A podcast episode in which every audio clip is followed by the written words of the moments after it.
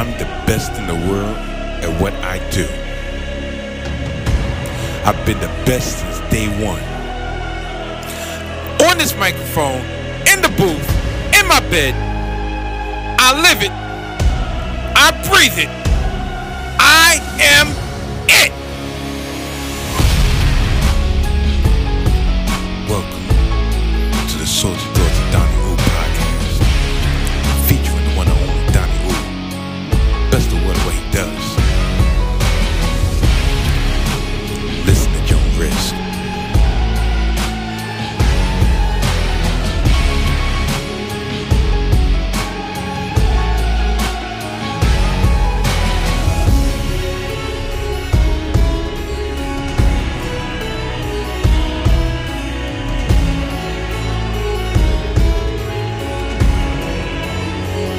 What y'all waiting on?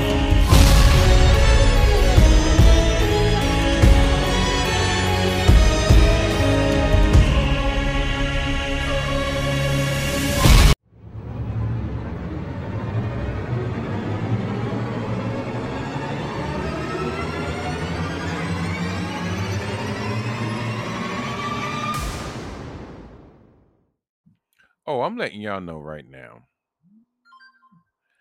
And that's McDowell tweeting me at 11:56 in the... No, let me stop. I'm letting y'all know right now. Motherfucker. He did it again. He did it again. Damn it. And not only that, he just did it again. Shit. He done made this shit into a postscript. Ain't that a bitch? I swear, I want to read it on air, but like I said, I got certain standards. I'm a man of a certain character. But it looks like I need to finish up what I really came on this proscript to say. I'm letting y'all know, pretty soon, I'm going to probably have to change the format of what I do to fit within the parameters of trying to grow this outlet. But until then, and especially being the fact it's my birthday, well, birthday weekend, I'm going to really go overboard today. Sponsors be damned, because you know I only have one sponsor, and that is the Lewis Snapback Box. But I'm not trying to get copyright striked or copyright whatever. I shouldn't even said the C word on this shit. So regardless, yeah, I'm going overboard tonight, overboard this week, overboard this episode. But sooner than later, all things must come to an end. And, you know, I'm going to have to change it up a little bit. Make it a little bit more bland. Well, at least the music. Until I figure something out. Regardless. Anyway, enjoy the fucking episode.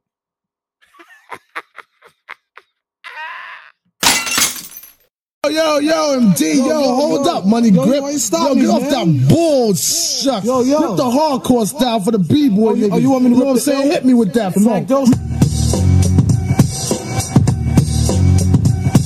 Donnie U. Best in the world at what the fuck I do.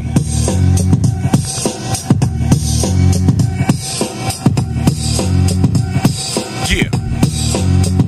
I thought it was possible for me to get my hostile. The idiocy of this world is worse than those docile. Ignorance will throttle you. The hate is astronomical. Controlled like the dark side of force. Survivor probable. Just trying to be profitable. We're living to my seeds. Definitely trying to get out of my dreams. Good music is all you ever get from me. Long as I'm right-handed and darn to see you breathe. Long as my sound smooth sparks creativity. Long as I spell out all my problems to a T. See, I've been set at 7:30. Rep BK like the late B.I.G.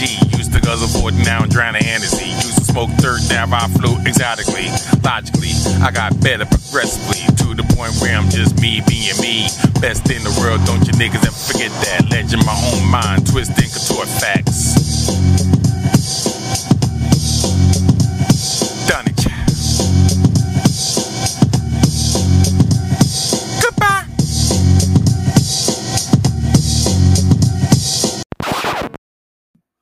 What up, people? Welcome to another edition of the Salty Thoughts of Donnie U podcast, featuring the one and only Donnie U. Best of what he does. Yeah, man. This week, I have a couple things on tap. I have no particular topic that I'm really beholden to. Nothing that I really hold near and dear to my heart is, yeah, I really need to get this take out. So, being the fact that I just turned the tender age of 46 years old, you must forgive me if this episode is somewhat of a filler episode. And I know it's pretty much probably going against custom and probably frowned upon for creators to let the masses know when you're putting something out as a placeholder. But nevertheless, whether or not it's a placeholder, never mind the fact of I'm getting messed up with my words already, I'm quite sure the material that I have at my disposal and that I would disperse throughout the next 60 to 90 minutes, because best believe, I know I said that shit last week, but best believe this week, I am not going over 2 hours, because for all my non-wrestling fans out there, you should give me a standing ovation, because I will not be talking about wrestling this week. I have very strong opinions, but I will refrain from going down that avenue and get back on track with sports. You know, real sports. Nah, let me stop bullshitting. But yeah. So, this week, I feel like I should touch upon my New York Jets, in which they're fully entrenched in training camp, and they're preparing for their first preseason game next Friday night. But I also want to get into, you know, my favorite topic at this time, and that is talking about narratives spun by the media, and it's spread into the NFL. It's spread onto ESPN when talking about my beloved Jets. So, of course, I have a bone to pick with them, and I must spew some salt on that subject. Last but not least, matter of fact, I said that shit a little bit too early, but whatever. Yeah. I am going to be talking and giving my views on this past weekend's 5-game series in which my amazings, the fucking New York Metropolitans, bust Atlanta's ass and sent them on their way packing. 4-1, including an epic sweep in Saturday's day-night doubleheader. Do you know I have certain stats at my disposal that I will use to both uplift my amazings and slander those fucking musty-ass stankies? Yes.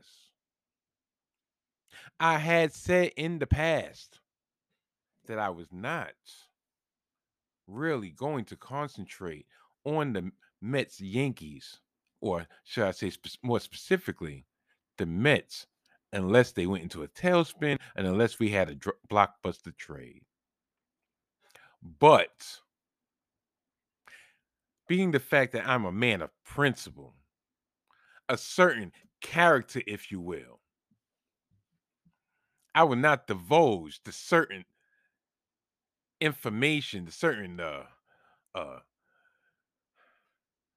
direct DMs, inboxes by a certain individual that has caused me to divert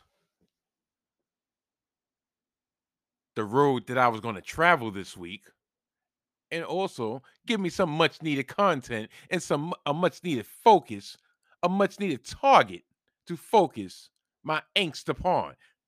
This should be a nice time of celebration when talking about my amazings. Fucking DeGrom, the DeGrominator, with 12 strikeouts and 5 2/3 innings tonight against those Atlanta Braves. This should be a time that I should be gloating and basking in my glory. But no. Somebody definitely always has to stick their nose in where it's not wanted. But I take that as a sign of respect, because the Mets, my amazings, and fuck it. This is going to be helter-skelter like a motherfucker this week. My amazings are about to take over the town. Best believe. Best believe they are. But yeah, so I will be talking about my amazings and those musty-ass stankies from the boogie-down, burnt-down Bronx. That's what's on tap this week. But before I get this show on the road, I have to devote some time in my intro to tell the masses two things that happened to yours truly today at the Barclays Center. Yes. My arch nemesis, the Barclays Center. I entered that rusted piece of shit for my fourth time in my existence. I remember when that used to be a lot that I would rent U-Haul trucks from. I'm old Brooklyn. This newfangled Manhattan light Brooklyn. I take that as signs, multiple signs, that it's time for yours truly to get the fuck out of Dodge. But unfortunately, my coin is here. But I digress. So this afternoon, or should I say, this afternoon, as an extension of this weekend, I think it's tonight, tomorrow, and Tuesday, at the Barclays Center, totally free, they have an art exhibit. The Basquiat Experience, if you will. In which it's a joint project with, I believe, a social justice, a social change organization. I can't remember the exact name of the organization, but the Brooklyn Nets, the Joe Tsai Foundation, they're pretty much backers of it. Salute to them. And it was a joint situation with them and the Department of Education. So you had a couple of congressmen, a couple of council members, so forth. And it was an art exhibit of multiple pieces of art made by the students of New York City's middle schools and high schools. And one of the exhibits, one of the drawings that drew multiple people and much attention. Yes, I said much attention. Fuck y'all if y'all laughing. One of the most popular, if I do say so myself, attractions there was a drawing by my niece, my 11-year-old niece. She's always loved to draw since she was little. Like anytime she would come over, she would draw something, and we put, old school, put it on the kitchen door. So I was very proud of her, very happy for her, and she was able to express what she was feeling in drawing, making the drawing, and she actually explained the detailed step-by-step breakdown on how she, the process of how she came up with the drawing, or actually how she, produced the drawing. Check out News 12 Brooklyn when they talk about the Basquiat experience, and you see the very well articulate young lady explaining and breaking down to a fine science, to a fine china, if you will, the drawing. That's Niecy Poo. Not to be confused with Niecy Poo. No, that's my oldest sister. That's my oldest niece. But no, this is Niecy Poo. Oh, get it right, or get gone, straight up. So yeah, it was a great experience. I was so happy for her. I was happy I was actually free and able to go and show my support. And it was great. Now that we got the positivity out the way, let's go to the negativity. And most of this is my personal preference or something that affected me personally. Okay. So, like I said, I've gone to the Barclays at least 4 times in my existence. Maybe 3, if now that I'm thinking of it. Anyway, the first time I was actually in the midst of me quitting smoking cigarettes, so that actually doesn't count. Last time when I went was this past November, when COVID was in full effect, and I guess since COVID was in full effect, like it ain't in full effect now, but y'all get the gist. I don't remember having to give up my lighter, and or I just kept it in my pocket. But knowing me, metal, I'm gonna put it in a little basket, right? So I'm putting everything in the basket, my wallet, keys, cigarettes, lighter. So security was like, you can't take the light in there. I'm like, okay, all right. Like I said, this is the positive situation. So I'm not gonna pitch a bitch. It's not like I'm gonna keep on going in and out to smoke cigarettes. I'm there for my Niecy Poo. Ooh, right. So here's the part that actually didn't affect me, but it did affect me because I'm downtown Brooklyn. There's no bodegas there. There's no corner store. You can't go to the Aki, unless you're getting a halal gyro. Which core is just like, if you don't have no fire, then you cannot burn. So my sis went out to smoke a cigarette, and I'm like, yo, how you get that in here? So she was like, yo, it was in my purse, whatever, it didn't go off, whatever, I put it in there, so I'm like, okay. But I guess both she and I forgot, all right, you're going out with, now you don't have no purse. So she comes back in, she got the screw face. I'm like, what happened, sis? You're going to talk about once they take the lighter, they can't give it back to you. I'm like, huh? Yeah, it don't make no sense. And I'm like, yeah, it don't make no sense. It really don't make no sense.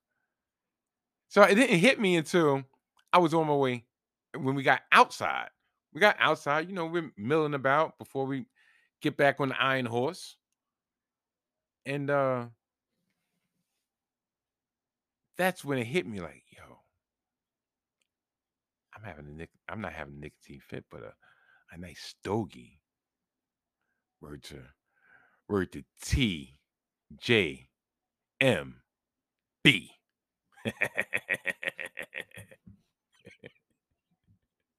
But you know, a cigarette would,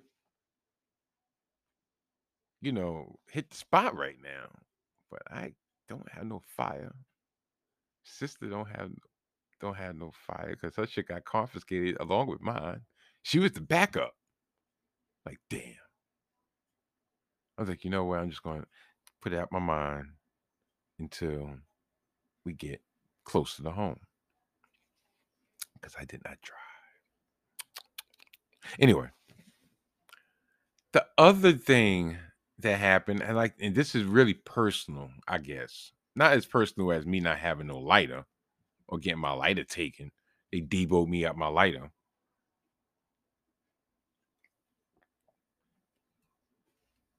Excuse me. I know it's a mute button right in front of me, and I'm just neglecting to use it. I'm not used to these fancy shits. Anyway, the other thing that kind of shook me back to reality, because they had a little chorus, great chorus, you know, beautiful voices. They were from various high schools or what have you. And when they started going down the roll call of all the politicians and, you know, all the creative directors and the foundation vice presidents and the, excuse me, I'm thinking to myself,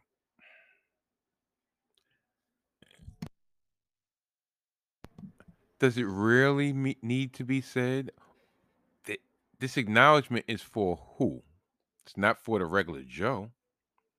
The parents, close friends, relatives of the participants in that, I want to say 99.5% know or really gives a fuck about who these people are.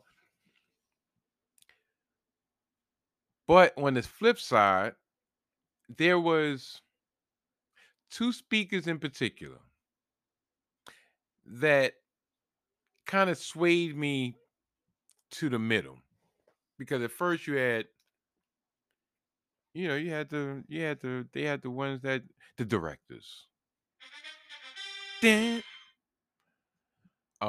had the directors, but then there was two individuals. One was a liaison. He worked for, I believe, the Brooklyn Nets, Josiah Foundation, social, no, yeah. So he was integral in putting the stuff together, and he took a time out to emphasize the importance of Black male teachers. And he even recited a short story and said that, he didn't encounter his first Black male teacher until he was in 5th grade. And, so it was like one of those, like, all right, I want to give a shout out to the teachers on hand. I want to give a shout out to the teachers, the educators and everything. But in particular, because there's scarcity of, Black male educators, he wanted to take a specific time out to give them kudos. So then, but after him, we had a congressman, black congressman, and I know I'm supposed to be a go-to for politics, but I partly between it's my birthday. Well, it was my birthday, and I'm still kind of going through the motions, and I just don't remember the dude's name. Forgive me. But he came to that mic, and at first I looked at the dude. I'm like, "Yo, all because you're a congressman, you don't have to have no little swag."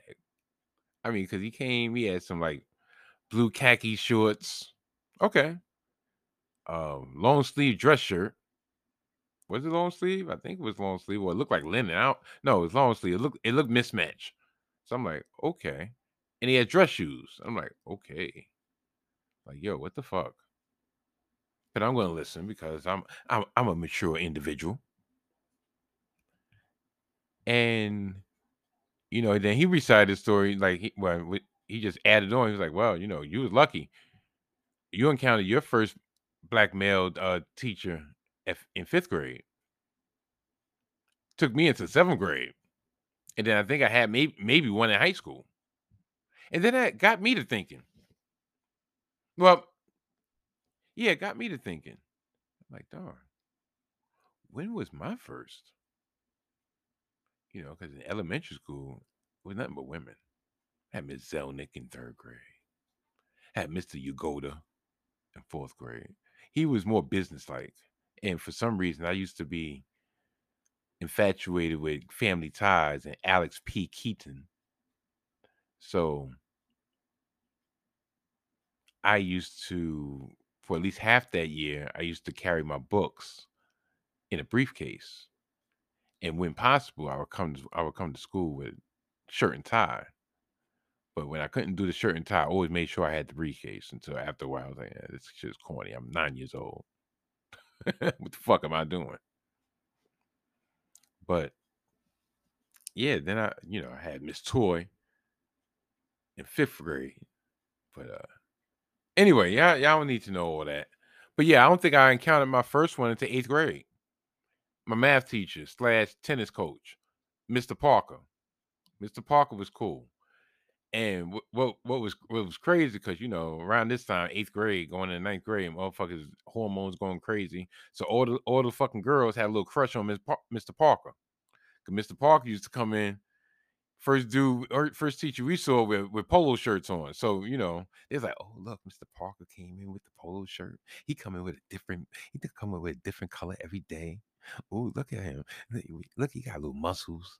Because he used to play tennis. Truth be known, little known fact about me, I used to play tennis, and I used to be nice. It just wasn't meant to be. I should have took those tryouts in fucking high school. But I was nice in tennis. Anybody who remembers back in the day, I was nice in tennis. I was the black John McEnroe of tennis. Point blank. If you thought I had a temper problem. So if you thought my thoughts were salty now, imagine what they were back then when I had the fucking energy to direct shit. So I used to break so many rackets, and Mr. Park for the last time he told me, like, yo, chill, don't break. That's the last one. I'm gonna let you use mine for the tournament, but you best not break that shit. It's like, all right, I got you. But anyway, these two gentlemen, when they took time just to kind of bring it back down to earth, not make it so corporate, make it so political. That brought me in.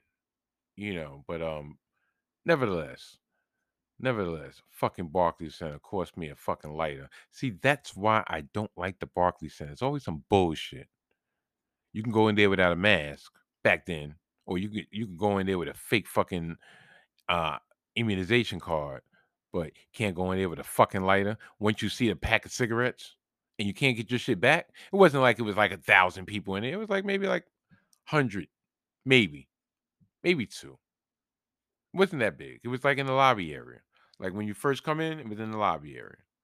But there was great, amazing piece of the work there. And anybody that's listening to this in the next 2 days, if you live in Brooklyn, if you live in the city, wherever the fuck you live at, if you live in the 5 boroughs, you need to bring your dead ass down to downtown Brooklyn, to the Barclays Center, to the Basquiat Experience art exhibit. These kids had amazing art out there. My Niecy Poo in particular. Yeah. You need to go down there. It's from 2 to 6. It's free. You know, just go and support. Go and support. They ain't gonna ask for nothing. You can get some hard ass butter cookies on your way out.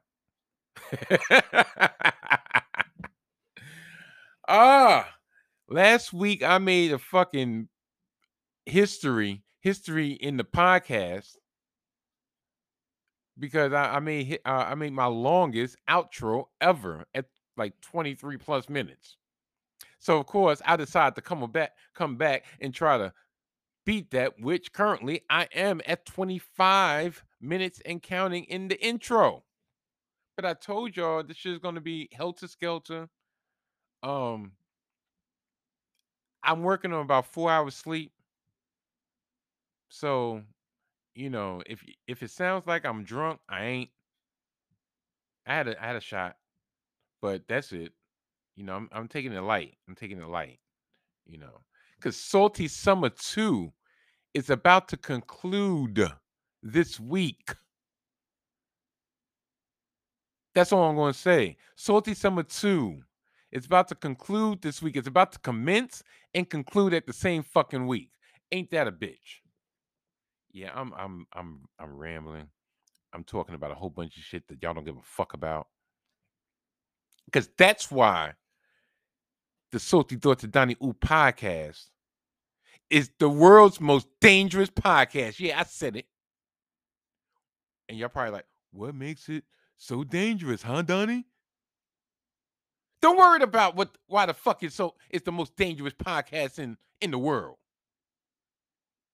Is it because this podcast would jump out the speaker and hit you? Nah. Is it the fact that at times the decibel level gets so loud that you might break an eardrum? Maybe that might be it. Might be the most dangerous podcast for your ears. Because I think me just yelling just now just gave me a slight little headache. So if this shit don't come out the time I said, it's supposed to come out early in this intro, because this intro feels like 3 days already. That's because I gave myself a headache. I don't know.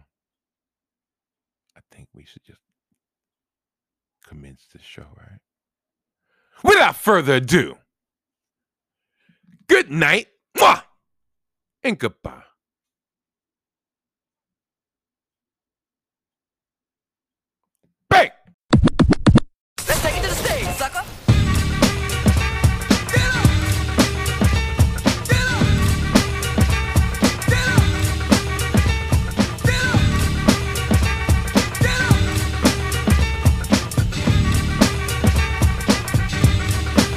It's the E and I'm smoking.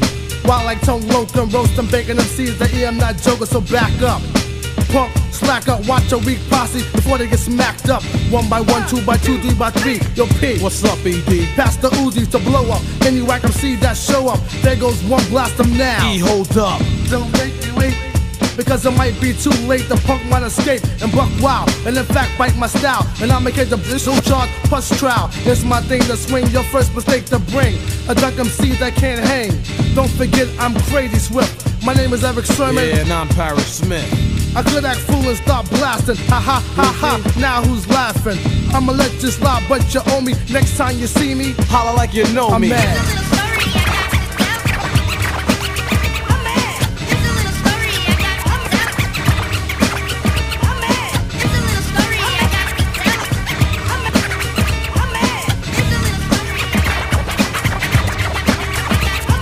Life story I tell straight from the heart. My suckers try to crash my shit straight from start. A young black kid, destined for success. No old gold, no cocaine, a Buddha cess. Straight upon work, no sleeping, no shorts. Brainstorming with the skills that Pop Duke taught. To keep swinging, yeah, not to quit.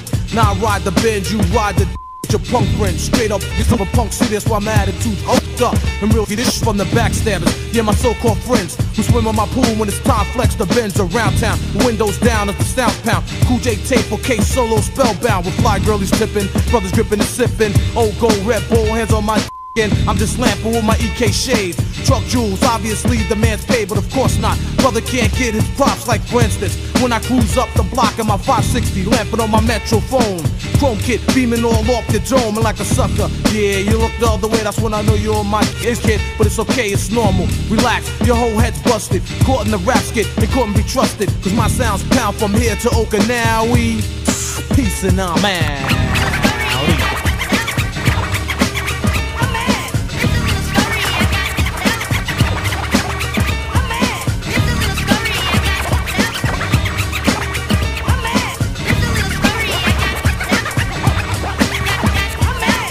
Stay tuned to this last episode when I'm out the house and the mic explode. This is not the Buckwild style that I'll be using. In fact, black and quarter. It's a fallout when sucker MCs and crabs call out my name.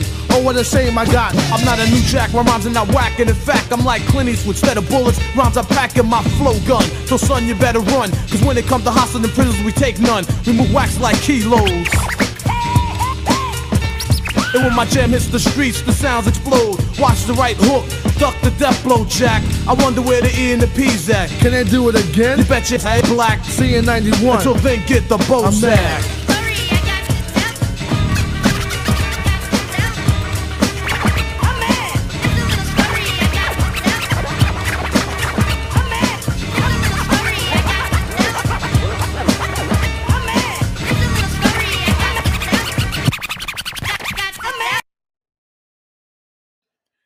Following is an excerpt from an article on ESPN.com by David Schoenfeld, ESPN senior writer.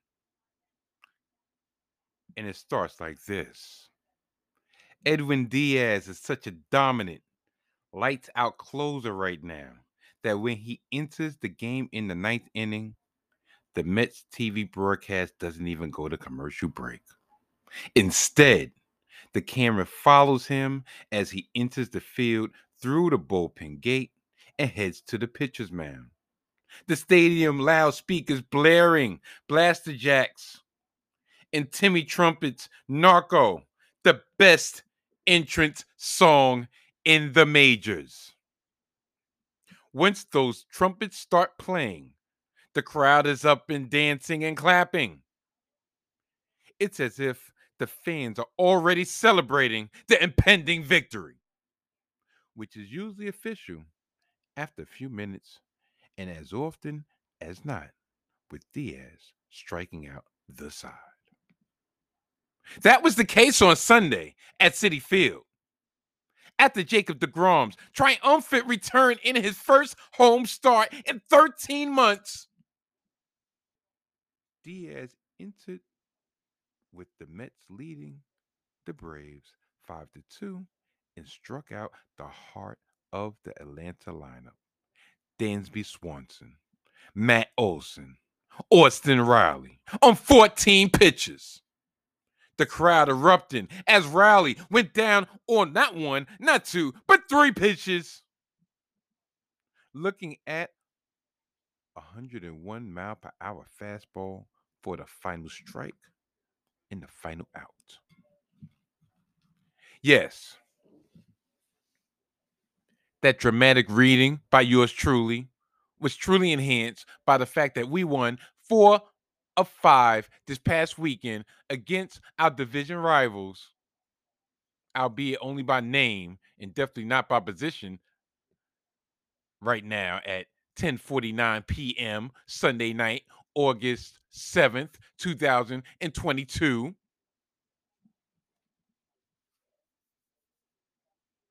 Yeah. We entered this series up 2.5 games on the Atlanta Braves. And I'm not even going to lie, in my mind, the best case scenario was just win the series. Win the series.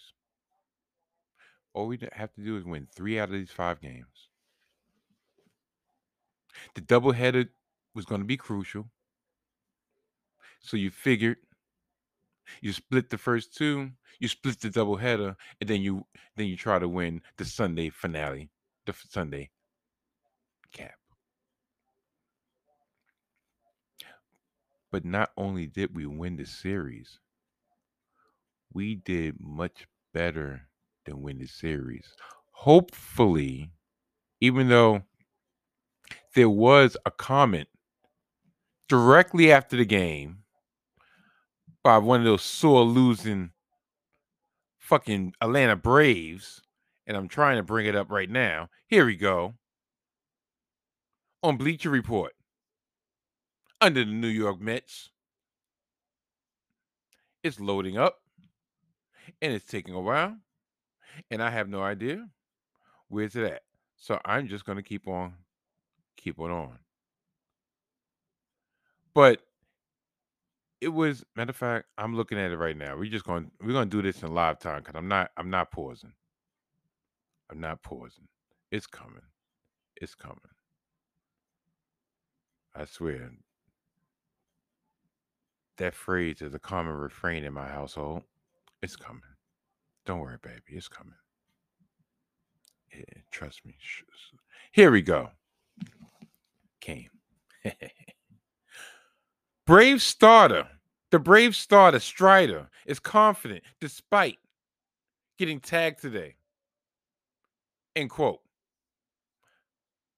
A lot of weird hits. See what happens. See what things are like in October. Here's the full quote. Spencer Strider on his outing versus the Mets today. A lot of weird hits. They seem to be having a lot of luck right now offensively. That's great. It's August. We'll see what things are like in October.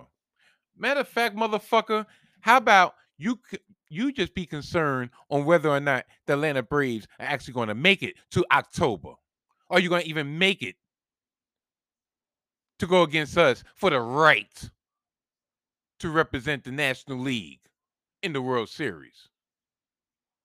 I don't believe we're peaking too soon. No. What this weekend was a statement made. Yeah, we know Atlanta for years, matter of fact, decades, has always been our house of horrors. And we've barely been 500 against them at home for decades. Now, I don't have on hand the record this year on the last 2 years, but fuck the last 2 years this year in Atlanta. But putting the smack down on those tomahawk chopping motherfuckers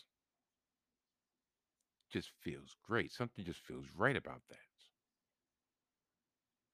Putting the foot on their fucking neck and stretching that 2.5 game lead to a nice, comfortable 6.5 game lead with fucking Jacob DeGrom back on the mound. Scherzer last night, 7 strong.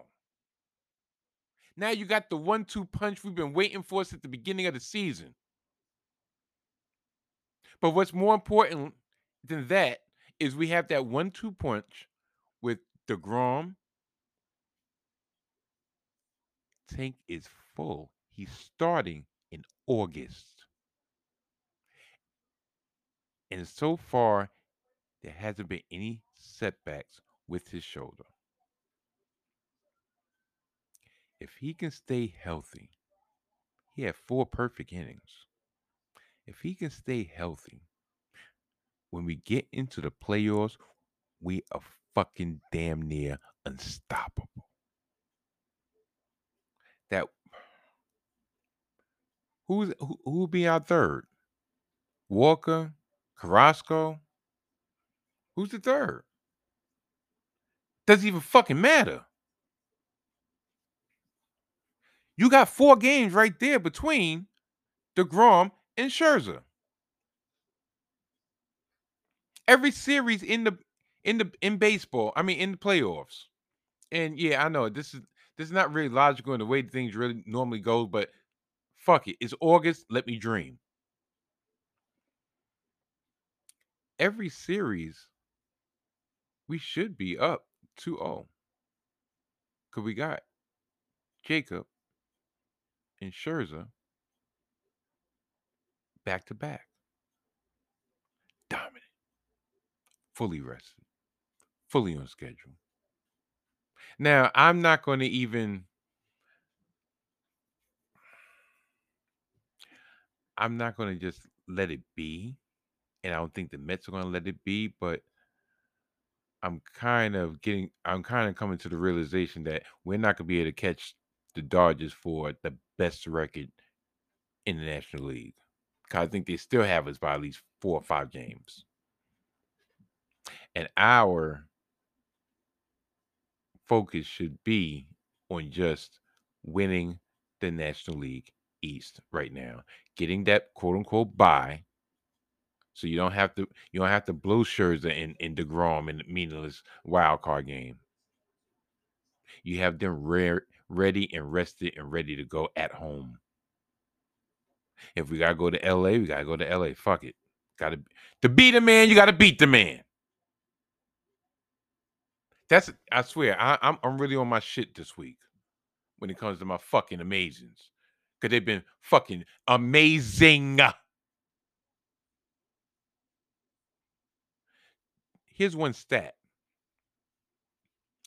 Do you know, entering this series, this season, the Mets in series against their fellow National League East teams, their record stands at 13 series won, 0 series lost, and 2 series in which it ended in a tie. And you could chalk this up in the record books, so add that to the list. 14 series wins against divisional opponents.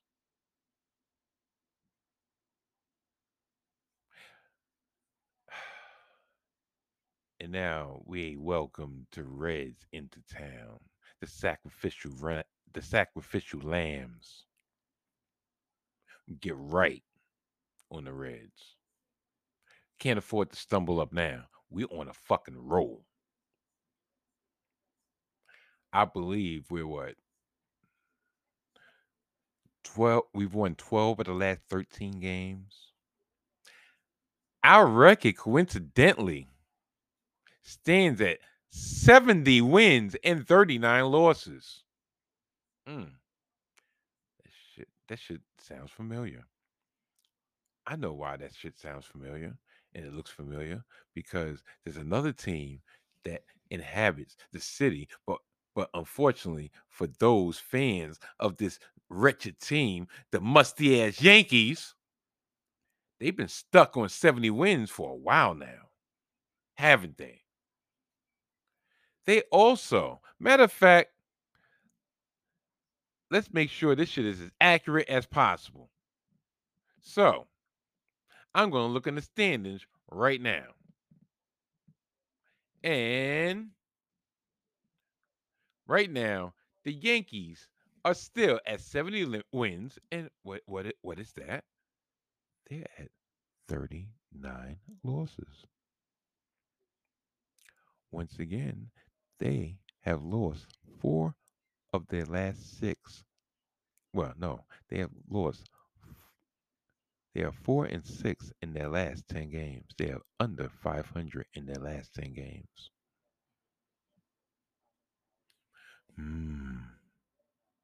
Seems like the swan, which got the swoon, is starting early. Didn't I predict this? The fucking Yankees. Matter of fact, you know what? And the thing is, I really have no hate toward Aaron Judge. No, I just know he's going to eventually be a Met. Or here, even one better. If he's not destined to be in Queens, I swear I keep on hearing those rumors. San Francisco, he's from out there. But regardless, he will not be wearing the pinstripes next year unless y'all throw him the mother effing safe. And y'all better do it.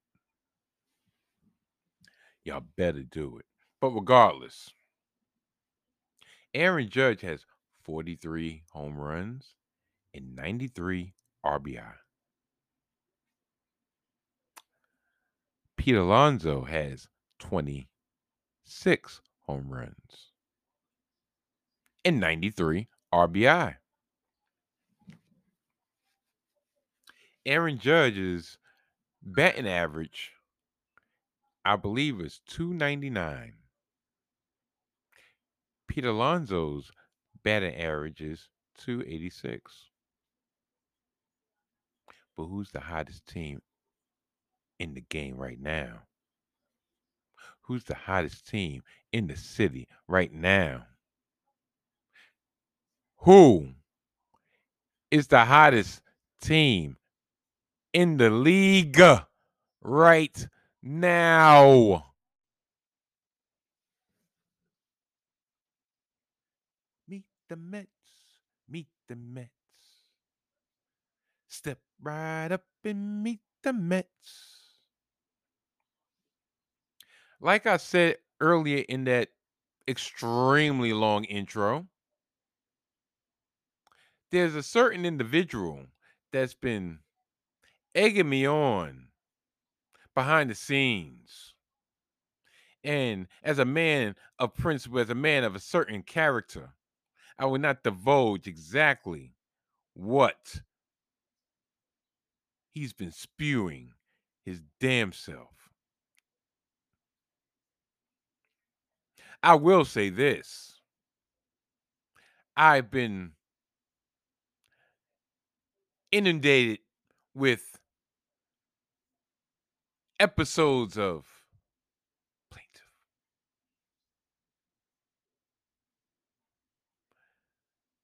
Slander against my beloved Mrs. Met's husband. Notice I didn't say my beloved Mr. Met, because I'm Mr. Met, motherfucker.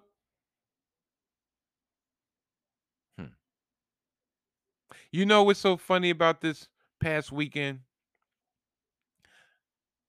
I think a couple years ago, I decided to go to a game. I decided to take my kids to a game for my birthday. I was like, you know, it's my birthday. I'm off Friday. They wasn't really good at the time. They were going against the Dodgers. So this year, I started remembering that. I'm like, yeah, I remember, you know, blah, blah, blah.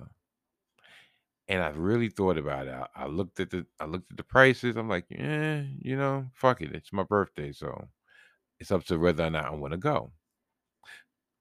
At the last minute, being the fact I had to do a lot of errands on my birthday, I decided against going. Good thing, because out of the 5-game series, that's the game they lost. And I am a walking black cloud when it comes to my fandom of certain teams. If I'm tuned in, locked in, on a rare occasion, excuse me, I'm blessed for the victory. But a lot of times, especially if I'm in person, I've yet to witness victory in front of my own eyes, live in the living color. See, I done went down a fucking tangent. And my focus diverted from this individual who, no, I didn't say I was going to keep him nameless. I was just going to keep the content under wraps. But Mr. McDowell, I'm going to tell you right here, right now. The Yankees, and I know you know this because you're a very intelligent dude.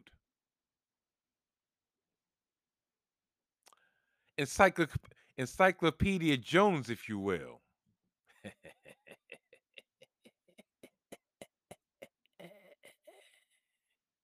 Hear that laugh. You know. You know that the New York Yankees, and it's going to sound like Memorex, but I don't give a natural fuck right now. I got a point to prove. The New York Yankees, in the last 20 years, have produced how many championships? One. So all this talk about 27 rings, and I have 27 ring emojis, don't mean shit to me. Because in the last 20 years, which is relevant, especially when it comes to you, remember, I turned 46. I will not divulge 20 years of my adulthood, they've produced one championship. How many fucking World Series have they gone to? Two. Now, all because y'all get into the playoffs year in and year out, and y'all disappoint your fans every fucking year because your fans believe it's your God-given right to get into the World Series and to get a championship every year. It was only your God-given right back then when y'all had the captain, El Capitan, if you will. So this arrogance, how I feel or how I'm calculating shit, you might have witnessed or enjoyed one of those championships, which is the only championship in which you probably remember.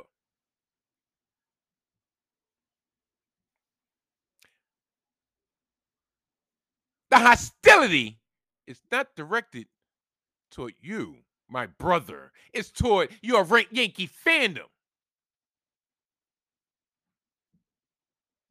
I said last year, when I was recapping the NFL season, and I had a particular team that stuck in my craw, the media out, you know, the way the media covers them, and just the way that everybody gravitates to them as if they couldn't do any wrong. And those were the New York football Giants. Wouldn't surprise me if it comes back around this year. I hope, hopefully it doesn't. But now that I'm thinking about it, that was the origin of the narrative, and me trying to buck against the narrative. And this narrative that it's just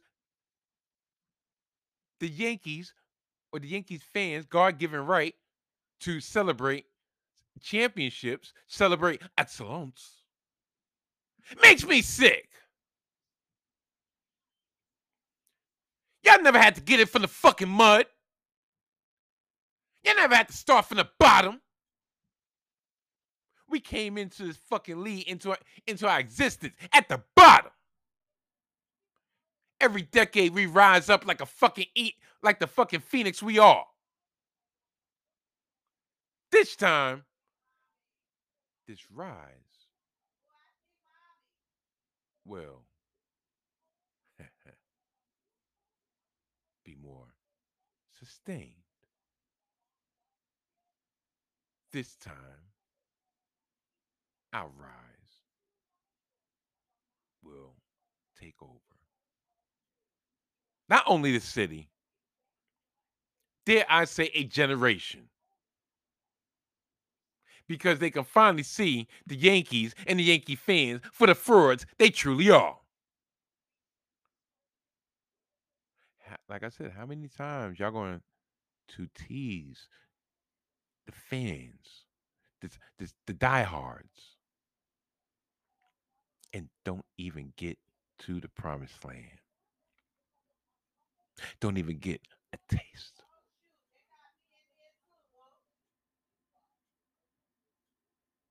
As you can hear, maybe you can, maybe you can't. That's the sponsor in the background watching News 12 Brooklyn, in which we have witnessed our Niecy Poo on the screen. If you heard her, then you heard what she was talking about. She didn't. If you didn't, that's still the sponsor, Lewis Snapback Box. Only available in my apartment, more specifically in my bed.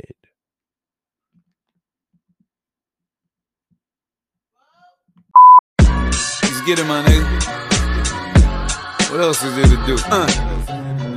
I'm too high to act normal, G to act formal, a game will transform you. Watch for the word of them niggas that word born you. Watch where you headed, cause niggas will turn on you. Classy beaming wagon, I'm playing the firm on you. Yeah, nature record mega. Yeah. Plastic paper and poor bearers. Pain in the street, but we know that the Lord hear us. It's money we need to make, but shit'll get funny if your friends act fake.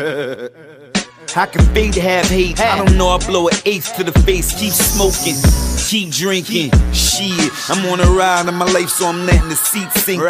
Probably in the zone if I'm letting the beat sinking. Aiming at your body, I'm letting the heat seek in. Welcome to the syndicate, yeah, I've been in it. Money gets printed and burned, but time is limited.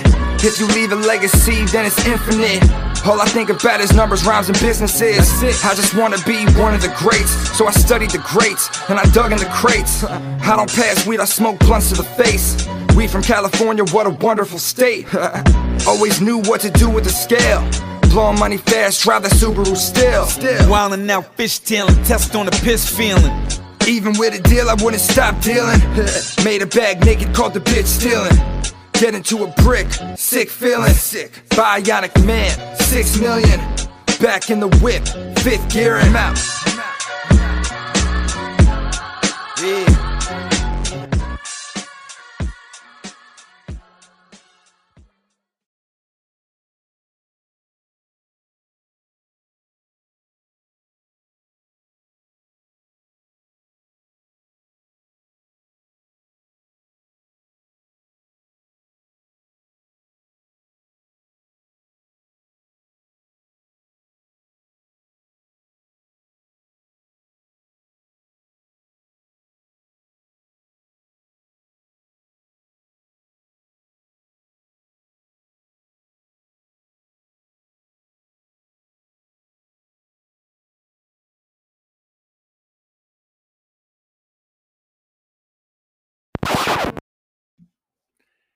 Now, I'm going to start off my little football spiel. The New York Jets last night held their green and white scrimmage game at MetLife Stadium. In attendance was free agent, former five-time Pro Bowler, offensive tackle, formerly of the Seattle Seahawks, Dwayne Brown. A lot of the rumors out there are that Joe Douglas is still looking for top-tier offensive line help. Now, it being at the tackle position leads me to believe two things could be possible. One, maybe Moses, one of the backup offensive linemen, is not long for the team. Or maybe a last-minute pivot because Becton isn't holding up his end of the bargain. All reports that I've read is that Becton, since the beginning of the off-season program, at the first part, they had a little bumpy road. But from that point on, he has been outstanding in his effort level in trying to solidify that right side of the line, moving from left tackle to right tackle. So this is going to be interesting. Hopefully Joe Douglas does pull the trigger, because you can never have enough offensive linemen, and that is supreme insurance in the event that Becton can't make it through more than half the season. Now, also reports from camp have been slightly positive for Zach Wilson, but it seems like most of his success has come out of the pocket. Now, that makes me hope that either they incorporate in the offense stuff to roll him out, or move the pocket to the outside, yeah, rollouts, design rollouts. In the scrimmage, he had a lot. The reports were he did a lot of scrambling. Only had 24 yards, but a lot of his plus plays were made from scrambling out of the pocket. Pretty much broken plays. And which to me, that is a concern. Because his ability to go to that next level, and especially with all the talent surrounding him, it's really on him to make this whole outfit go. And if he's not able to make plays consistently inside the pocket, as scheduled, on schedule plays, that, like I said, every game you're going to come across a defense that's disciplined enough to not fall for every time the play breaks down. And then what? And we're going to have feast of famine from last year. We're going to have to depend on Joe Flacco to get us into playoff contention. I hope not. We have all the weapons. We have Breece Hall, who has been outstanding in camp.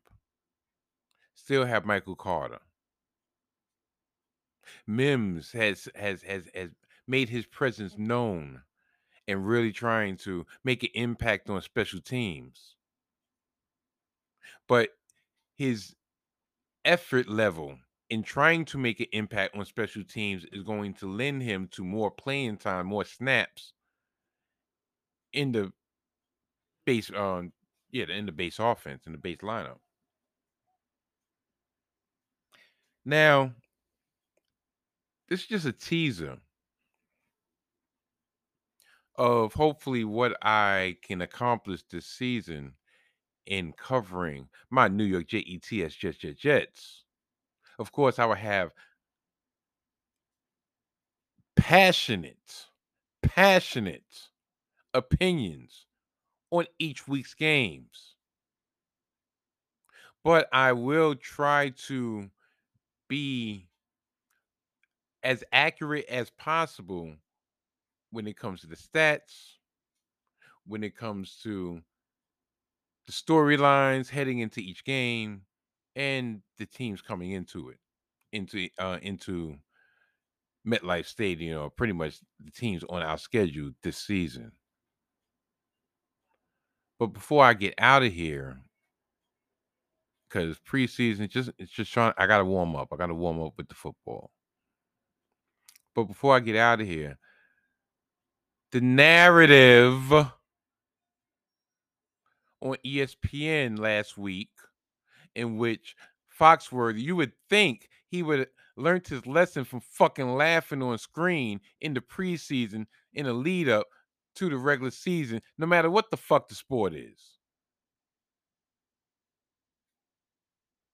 But I guess he didn't. Him and Harry Douglas, were laughing at Damian Woody because the question, I believe, was which second-year quarterback do you think is going to take the leap to the next level? And Woody said Zach Wilson from the Jets. And the narrative, the Jets can never have anything good, right? The Jets can never have a transformative player, huh? You just always have to stink because that's what y'all used to. It's easy for the Jets to stink because we just line up the jokes and y'all knock them the fuck down like pins, right? They start saying Trevor Lawrence. Why?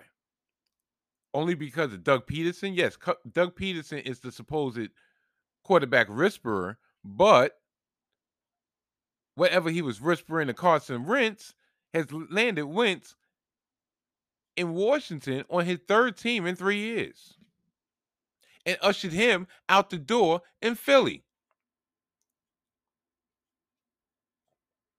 But Trevor Lawrence is going to be poised to take the next leap. Trevor Lawrence is also learning a new system in his second year, his second system in consecutive years. No matter how well he grasped onto it, it's still a new system. It's going to take time. Zach Wilson, on the other hand, this is his second year in the same system, and hopefully he can grow and find all the nuances in the playbook and use them and manipulate them to his advantage and to the team's advantage. Once again, advantage Wilson. The players, the co-stars, if you will, on both teams, dare I say the Jets blow them the fuck out the water. Once again, advantage Wilson, advantage Jets. But the narrative, the he joke, like Woody don't know what the fuck he's talking about. I'm going to let the cat out of the bag for a minute. At least for me. I did a two-way parlay on my two favorite teams, the New York Mets and the New York Jets, Jets.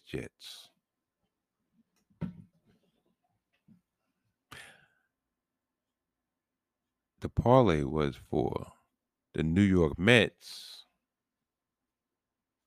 to win the National League. But the other part of the parlay is the most difficult part, for the New York Jets to win the division. Donnie's third annual half-assed NFL regular season preview is a couple weeks away. But I'm just putting it out there. I put some money on it for the Jets to win the division. Let's just say, if they win the division, because I'm pretty confident the Mets are going to get to the World Series. Yeah, I'm tooting my own horn. Toot.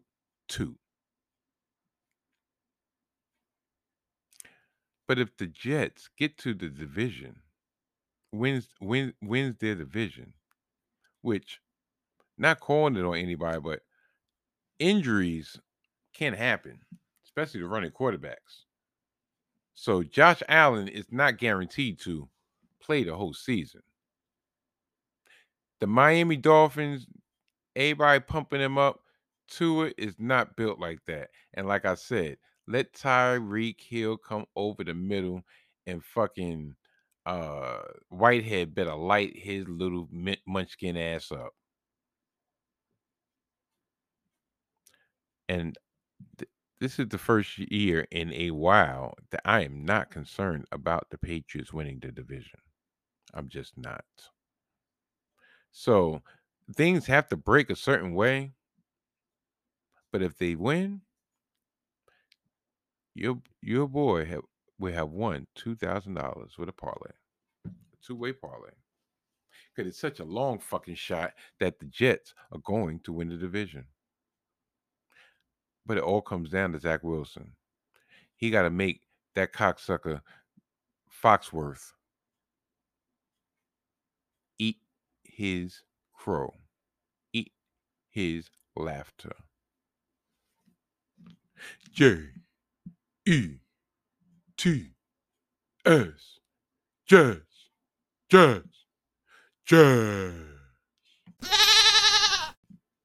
Well, people, that brings us to the end of another edition of the Salty Thoughts of Donnie U podcast. As always, I'd like to thank each and every one of y'all for making me and this here podcast your one y'all choose to listen to. Next week, I have something very interesting planned, something very different in mind. And hopefully it goes down as planned. I mentioned in the intro that this week will be the commencing and the conclusion of Salty Summer 2. For those who don't know what Salty Summer 2 is and why the fuck I keep on rambling about Salty Summer 2 or Salty Summer in general. Salty Summer is my term for when Donnie is on his summer vacations from his shoe job. And Salty Summer is when I get the fuck out the city and I go to relax with close, near, and dear friends of ours. And that's what's on tap for yours truly and the sponsor, a.k.a. my wife, this coming week. Now, last year, I don't know what happened. I think we just got carried away with time, and next thing you know, we just couldn't do it. But we was planning on having a podcast episode on location with our near and dear couple.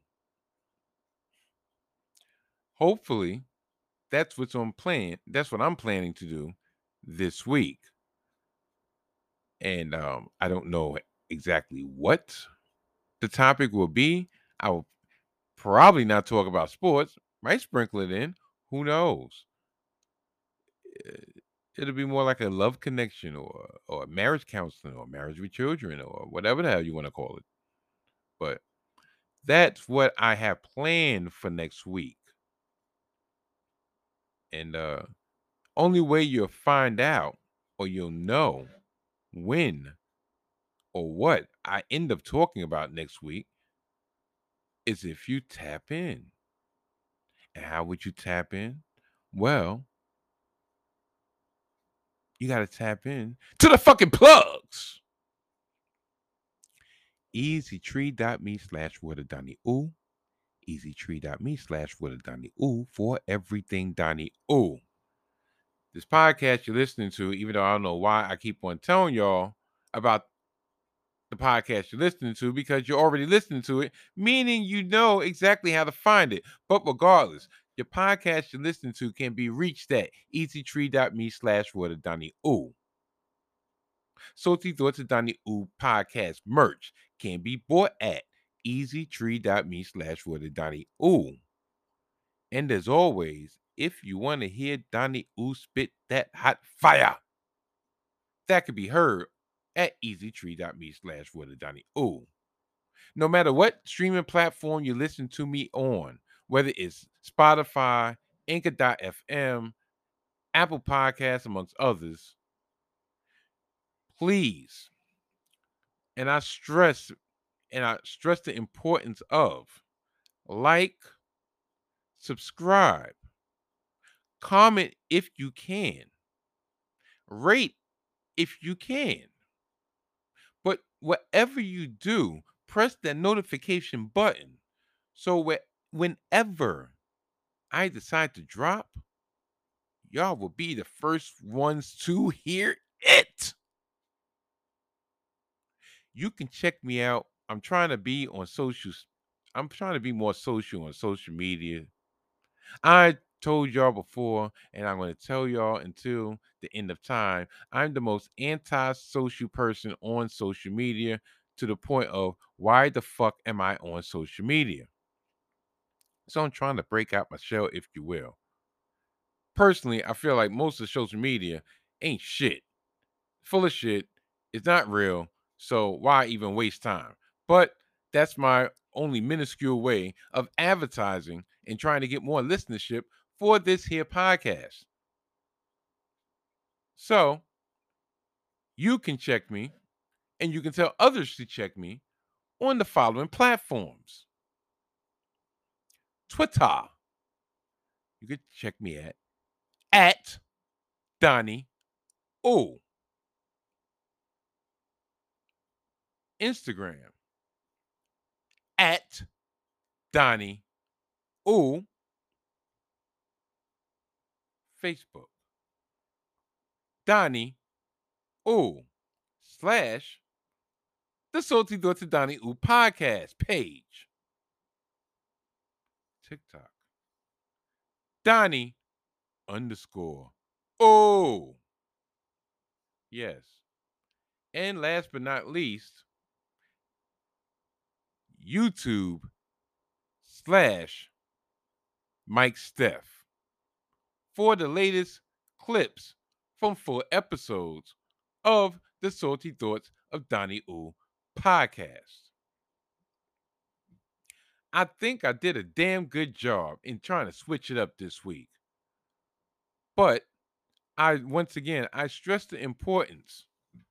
If you do like what the fuck I'm trying to accomplish on this platform, on this podcast, I know some episodes hit more than others, but I think that's usually the way it goes. But if you enjoy me more than you don't enjoy me, spread the word. Spread the word.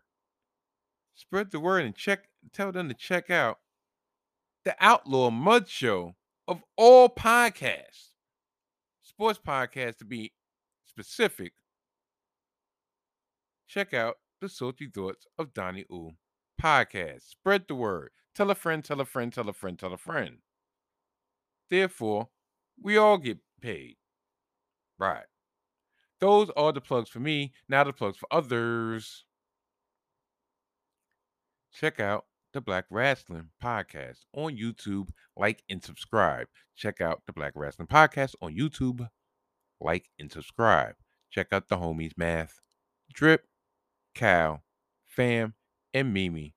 Check them out each and every Thursday around 8:35 p.m. for BRP Live. Check out the Black Wrestling Podcast on YouTube. Check them out on Patreon as well. Patreon/Black Wrestling. Pay the $1 or pay the $10. Doesn't matter. Patreon/Black Wrestling. Also Black Wrestling/YouTube. Like and subscribe. Check out my homie, the Mojo King, and his Hidden Gems of Golf. Yes, with each week, he will drop an episode of Hidden Gems Golf and help y'all get some coin while he unearths all the hidden gems in the world of fantasy golf. Check them out each week, usually about Tuesday, no later than Wednesday, on all streaming platforms wherever podcasting is available. Even if you don't give a fuck about golf, and I've told y'all week in and week out, even if you don't give a fuck about golf, 9 times out of 10, I don't give a fuck about golf, but listening to Hidden Gems Golf has gotten me some coin in my pocket to spend again on trying to get some hidden gems in the golf landscape. Check them out on each and every streaming platform forever podcasting is available. But he doesn't only have that entity. No.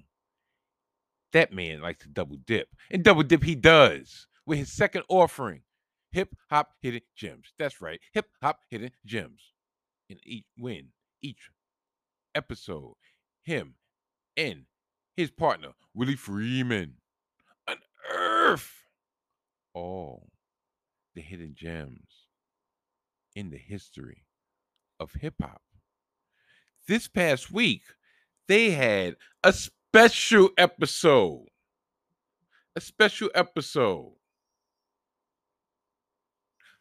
In which there was a crossover by another entity, in which I should start plugging that brother. Pause.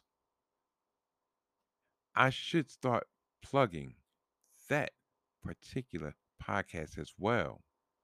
Hip to the Game, hosted by Desmond Powell. But this week on Hip Hop Hidden Gems, I will read from the description, so I will not mess up this very important plug. While Willie and Mo continue to work on the next full episode of Hip Hop Hidden Gems, they enlisted some help this week for one jewel, one verse. Desmond of the Hip to the Game podcast brings his unique skills to the Hip Hop Hidden Gems courts. It's a crossover that Allen Iverson would be proud of, as Desmond breaks down a verse of True Genius, Wu-Tang Clan's The Jizza. You won't want to miss the action. It's fantastic. both Hip Hop Hidden Gems and Hip to the Games are both a part of the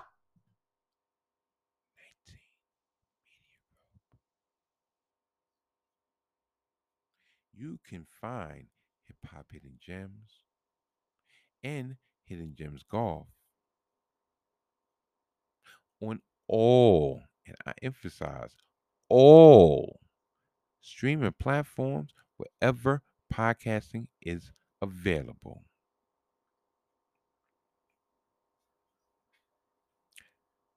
You know, this is normally where I big up the boys from G.I. Gimmick Infringement.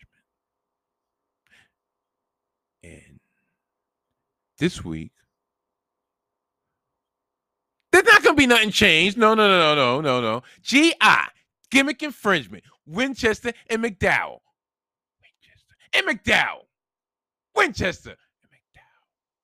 Each week, the boys from G.I. recap the past week's happenings in the world of professional wrestling. And yes, that pause is because for some reason I got stuck. But each week, the boys from GI don't get stuck in their recapping the happenings in the world of professional wrestling. No. Even though they are AEW centric, they still sprinkle their views on the happenings in WWE. Or as Sheamus would say, WWE. New Japan Wrestling. Impact when warranted. And most of the time it isn't. But fuck all the wrestling shit, because I told y'all, I ain't talking about wrestling. The only wrestling I'm going to be talking about is plugging the boys from G.I. But fuck all the wrestling. And they've even said, no, matter of fact, I'm lying. And that would be slanderous. No. They actually have offerings for those who might not even be interested in wrestling, because they expanded their horizons. They're spreading their wings and they're soaring like the eagles that they are. They have such segments as A Rose from Tyler, in which each week Tyler McDowell recaps the last week's happenings on the last episode of The Bachelorette. Who would get the rose? Will brother finally win? Tyler will be your guide in all things Bachelorette. Winchester will try to sprinkle some jewels on not only Tyler, but the masses abroad. And One Day When You Have Children, in which he will sprinkle gems on what to expect if one day you have children. And if you already have children, you will appreciate those gems even more because you can relate. You'll know exactly where the fuck Winchester is coming from. That's right. And not only are they just an audio version, no. Not only are they on YouTube, no, like and subscribe. No. The boys from GI have a webpage, gimmickinfringement.com. in which they sprinkle all over their fucking website masterpieces of literary genius. Am I laying it on thick? Yeah, so fucking what? That's what you do when you appreciate greatness. When you appreciate just appreciation. You lay it on thick because that's what I feel, and I want the masses to feel. We have the Rose Report, in which Tyler McDowell gets more in-depth in the recapping of the past week's Bachelorette universe, the Bachelorette galaxy. Yes, Gimmick Infringement, GI, on all streaming platforms, wherever podcast is available. On YouTube, like and subscribe. And they both are both They both are part of the 19 Media Group. Body More Bottles on YouTube. Like and subscribe. Body More Bottles on YouTube. Like and subscribe. This past week, the homie, the owner of the number one, reviewing video show in Baltimore, Bodymore Bottles dropped episode 49, Dan's Jams Volume 2. Anytime I hear about or see or read about Dan's Jams when it comes to Bodymore Bottles, I already know he's talking about that sour taste. That sour taste from Dan's Jams. And I'm reading the description just like I did for Hip Hop Hidden Gems, so I don't fuck up the homie's plug. Pause. In this episode, we have reviews of Full Tilt Brewing's latest Dan's Jams release, Kathy Jams Watermelon Patch. A watermelon salad watermelon sour gummies. Cannonball City, a fruit punch sour ale, sour, and a funky, which is a pineapple, raspberry, and blackberry sour ale. Now I'm gonna do that over because now I realize what it is. Now the first Dan's Jams release is Kathy Jams Watermelon Patch, a sour watermelon gummy. Yes.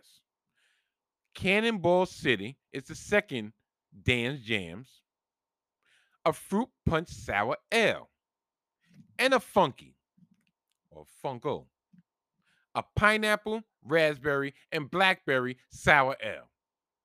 I swear,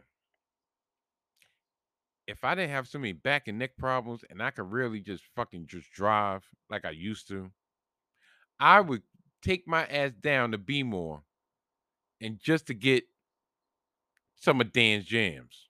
Strictly for the fact that if Bodymore Bottles, if he's telling me, if he's reviewing it on the show and telling me, yo, shit might be the move. Might be the move. If he's telling me, nah, don't rock with it, son, then I ain't gonna rock. That's how much fucking faith I got when it comes to Bodymore Bottles, when it comes to any type of spirit, any type of liquor, any type of beer, any type of beverage. Bodymore Bottles on YouTube. Like and subscribe. What the fuck?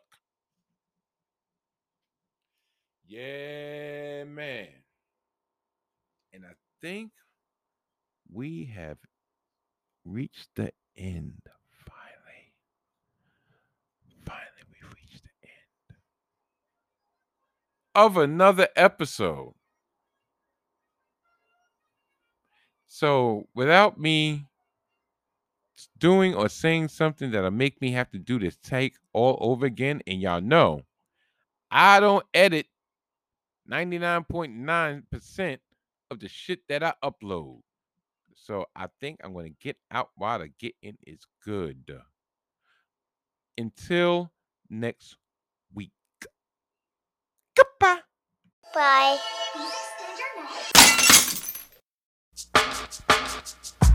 We're ready, ladies and gentlemen. It's five time. $1 million. Once again, as we swing this up with the Grand Puba. If I seen you kick it once, I seen you slam it 1,000 times. You got the flow with this one, G. Grand Puba coming up in the rhyme, dancehall style, see? You thought I couldn't do that. Them say who can get busy like this man, and if them search the whole land, them not find a man. Puba is the one to make them fly girls have a ball. Yeah, but the MCs, them not scare me. Me versions say me can't wait to hear me. You want it done right, then give Grand Puba a call. Now let me get busy on this. See, brothers be wishing, that's why they eager to listen.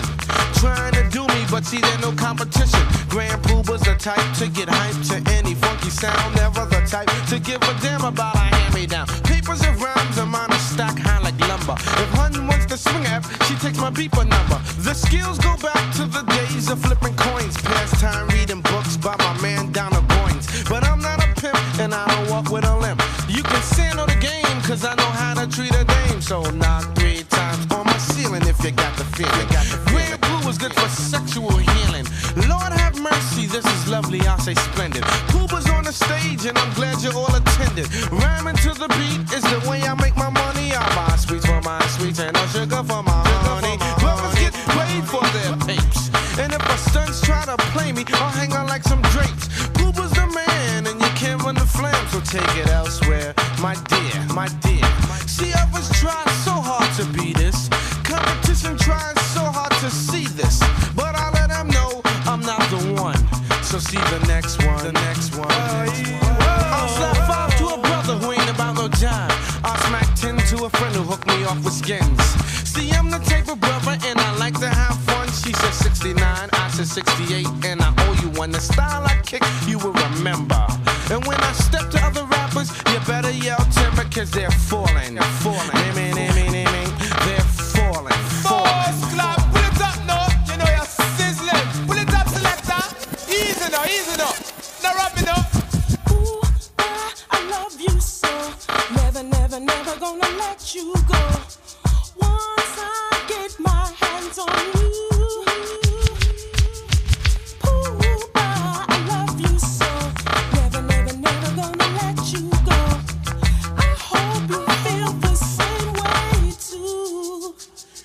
Come on, honey, you know I feel the same way, but I'ma do this my way, and I'ma do it like this, baby. See, it doesn't really matter if the place is big or small, cause I'm C, Grand Puba, comfy, rhyme, dance hall. I'm flipping the wigs of those who gig, I never renege on girls who dig. The super supreme, one of the team of 3. See, I'm one of the best with most finesse, I really suggest you do not mess and try to test the very best at this. Do you really wanna know what's next? I gotcha. Grand Puba is one of the best. I rock ya. Here I step with the rep that's kept in an orderly fashion. Sucking MCs, I'm mashing. It's only one my verse I think that really need to be said is that I'm bad, and a wicked in bed. La la la la la la. Whoa la la la la la la la la la la la la la la. It's the Grand Puba. Now him and our selector, who can get busy like this man? And if them search the whole land, them not find a man. Puba is the one to make them fly girls have a ball. Why see about the MCs, them not scare me. Me bird runs at them, can't wait to hear me. If you want it done right, then give Grand Puba a call. Now let me get busy like this. See my man Vance Whitey, get up. Sincere and Paz K, get up. Respect. To my man Ron Study, get up. Respect. And my cousin Dr. Who, he get up. Respect. To my cousin Jeff, he get up. Respect. And all the brothers and sisters across the universe, they get up. Respect. I like to say peace to my brand Nubian brothers, Lord Jamar, Derek, X, and Alamo with the A and LG. Respect.